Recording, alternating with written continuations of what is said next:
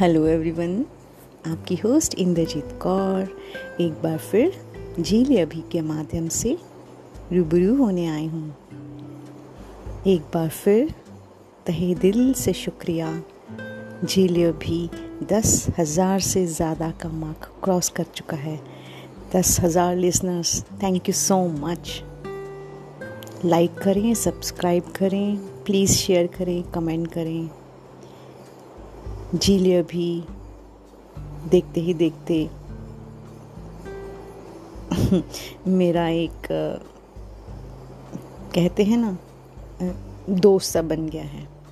अब दूसरा segment start करने वाली हूँ जिसका शीर्षक होगा हकीकत और नेक्स्ट एपिसोड हम ज़िंदगी की हकीकत से रूबरू होंगे। धन्यवाद अपना ख्याल रखिएगा।